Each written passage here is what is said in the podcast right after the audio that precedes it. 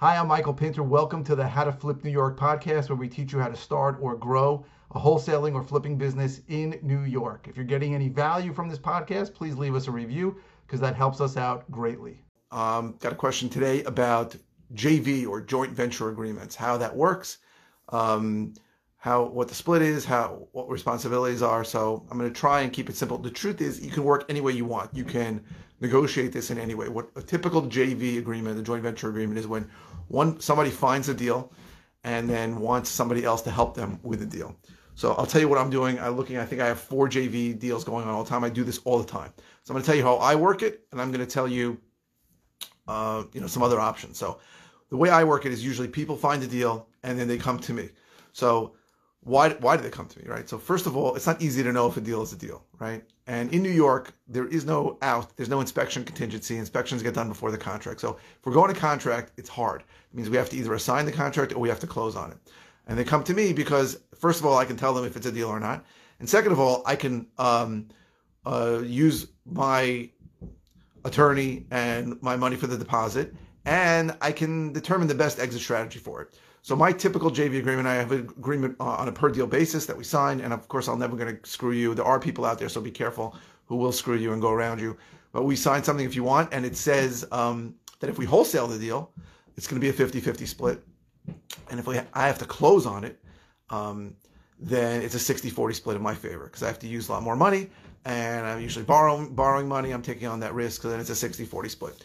Um, believe me, I'm someone who wants to wholesale every deal. So if I'm closing on it, there's usually a lot more money in it. For example, I have a, I have a deal going on right now where uh, price sort of changed. Seller decided last minute he wanted more money before we signed the contract.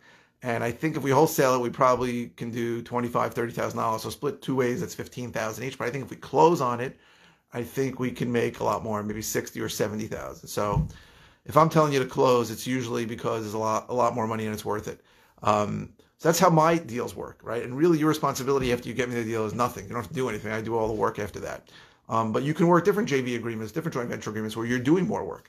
Um, but it's completely negotiable on every deal. There is no set hard and fast rule on this. Um, I work it my way, the way I like it. I like to be in control.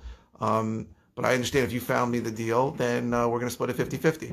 Uh, if, if we wholesale it in 60 40, if I have to close on it and then uh, wholesale it or rehab it. So uh, that's how my JV agreements work. Again, you can work them any way you want. You can be more involved and ask for more money. Uh, depends who you negotiate with. Um, I would say stay away from these overarching JV agreements that um, like that, that, take a lot into into account. I've seen those. I think they're mistakes. Even if you think you're going to be working with somebody, you should sign a separate agreement on every deal. It's simple. It's easy. Um, I have an agreement. If you want to see a copy of it, I can send it to you. It's very simple and um, that's how my JV agreements work. I've done I do a lot of JV deals. People bring me deals all the time. Uh, again, some if you're watching this, you may say, "Why the hell would anybody bring me a deal?" And if you're watching a lot of this on the internet, it's not going to be so simple because you're going to think you're going to get a list, you're going to call people, and some guy's going to answer the phone and say, "I need to sell my house in 15 minutes, and I'll take any price." That's not what's going to happen. More likely, he's going to say, "Hey, I owe three hundred thousand dollars on this house, and I want to clear twenty thousand dollars so I can get out of here."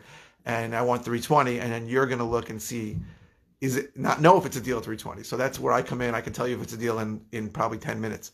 Um, sometimes I'm going to need to see the property, but basically I can determine if something's a deal very quickly. That's what I bring to you, and then I put up my money to close. You don't have to put any money. You, you, really, if you find that deal, you're you're you're not at risk at all. So that's why people bring me deals all the time, and it's my pleasure to work with people. I have no problem taking 50% of a deal uh, where I didn't have to spend any money on marketing. So I'm very happy with the agreement, and uh, I think uh, everyone who uh, has gotten a check from me, and there are many many people who have, uh, are very happy with the with the agreement too. Hey, thanks for listening. We really appreciate it. Uh, go to howtoflipnewyork.com for more information about the various ways that I can help you. And again, if you can leave a review, uh, that would really help us out.